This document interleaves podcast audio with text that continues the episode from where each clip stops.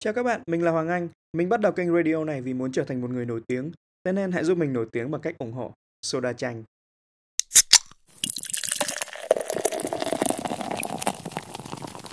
Và Soda Chanh số 1 sẽ bắt đầu bằng một câu chuyện rất rất quen thuộc với tất cả mọi người ở đây. Đấy chính là câu chuyện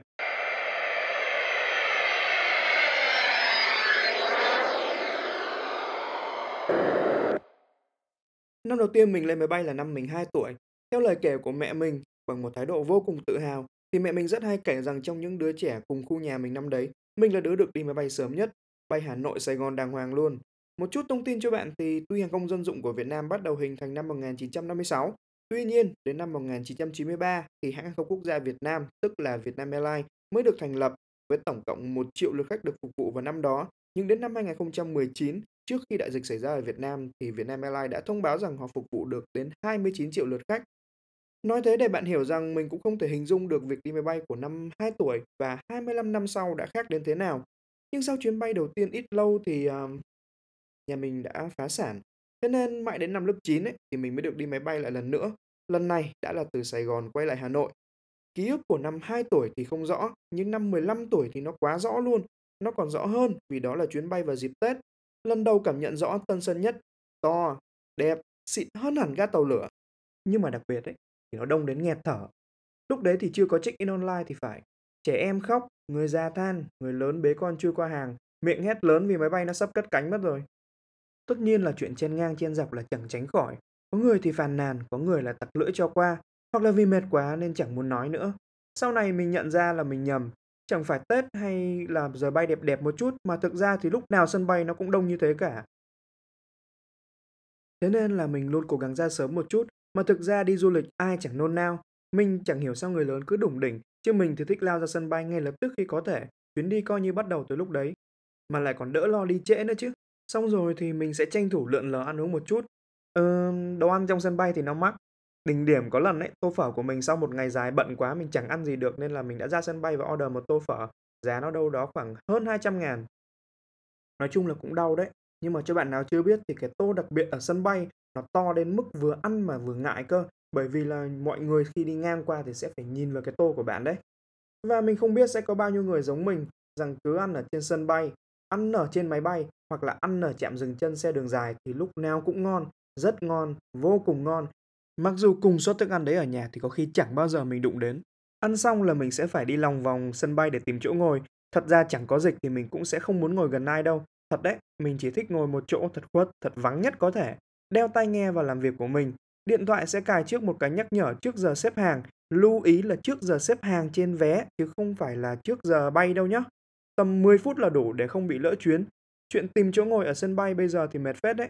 Tại vì thỉnh thoảng sẽ có ai đó nằm dài ra cả một dãy ghế, hoặc là chất đầy hàng ghế với một đống hành lý lỉnh kỉnh mà theo cái quy định mới nhất là sẽ phải cãi nhau, inh ngỏi ở cửa ra máy bay cho mà xem.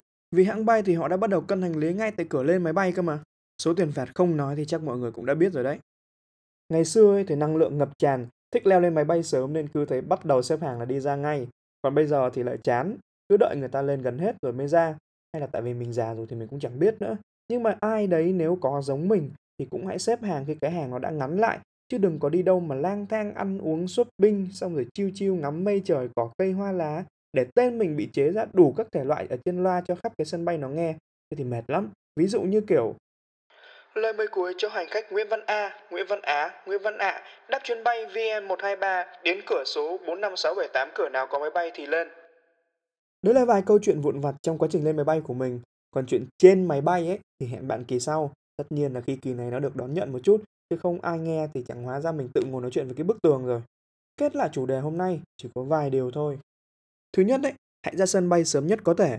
Nếu được thì cũng check in online trước luôn. Nếu có hành lý ký gửi thì hãy gửi rồi mới qua an ninh. Nhớ là đừng biến cái hành lý ký gửi thành hành lý sách tay để rồi khi mà nó quá ký thì nó hóa thân thành một cục tiền phạt và cục tiền phạt đấy thì nó lại hóa thân thành một cục tức.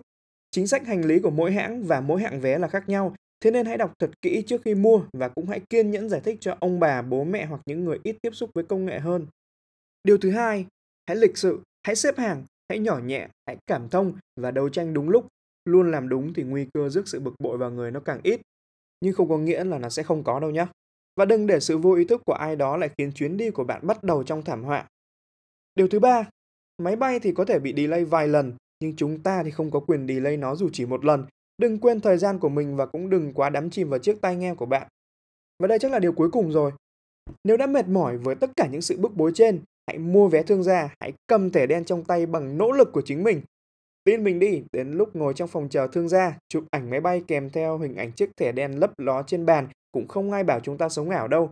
Người ta chỉ nghĩ bạn hoặc là người thành công và tài giỏi hoặc bố mẹ bạn như vậy và đã sinh ra bạn ở vạch đích. Mà mạng xã hội bây giờ trường hợp nào họ cũng được ngưỡng mộ như nhau thôi và cũng sẽ được nhiều like như nhau mà thôi. Thế nên cứ chăm chỉ và cầu tiến, một ngày nào đó bạn sẽ được hưởng thụ xứng đáng, còn không thì cùng lắm là con cái bạn thôi. Làm việc càng ít, mức độ than thở sẽ nhiều hơn một chút, cứ nghĩ vậy mà làm động lực nhé. Thế thôi, cảm ơn các bạn rất nhiều. Các bạn có thể tìm mình ở Instagram mình để trên tiêu đề. Hẹn gặp lại và mong là sẽ có dịp gặp lại. Bye bye! Đến đây thì bạn có thể tắt cái ờ, radio lần này được rồi. Nhưng mà nếu như bạn chưa tắt ấy thì mình có một đoạn nhạc dành cho bạn. Thật ra thì nó cũng chẳng có gì đặc biệt đâu. Mình chỉ là đã mua dư một đoạn nhạc trên mạng ấy và nó khá là tốn tiền. Nên thôi các bạn nghe một đoạn đi cho nó đỡ phí nhá.